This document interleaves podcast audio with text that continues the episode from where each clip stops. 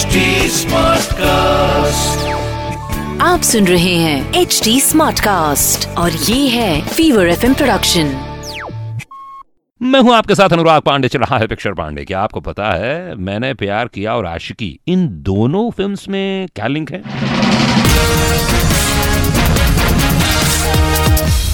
जब सूरज बड़जातिया ने सलमान खान और भाग्यश्री को लेकर मैंने प्यार किया बनाई तो फ़िल्म इंडस्ट्री को मिल गए दो नगीने। एक थे प्रेम, यानी कि प्यार की परिभाषा, सलमान खान दूसरी तरफ़।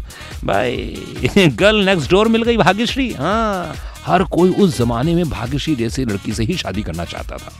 इस फ़िल्म को और इन सितारों को देखकर महेश भट्ट इतने इंप्रेस हुए कि उन्होंने सोचा कि यार, वो भी एक फ़िल्म बनाएँगे नए चेहरों के साथ। और इसी तरह से उन्होंने ढूंढा राहुल रॉय को और अन्नू अग्रवाल को।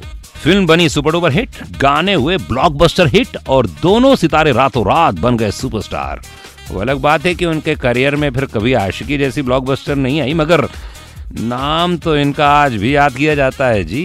फ़िल्म एक ही थी, आशिकी, क्या गाने, क्या लिरिक्स क्या अंदाज। मेरा नाम अनुराग पांडे, चल रहा है पिक्चर पांडे। आप सुन रहे हैं एच डी स्मार्ट कास्ट और ये था fever FM production H smart Smartcast.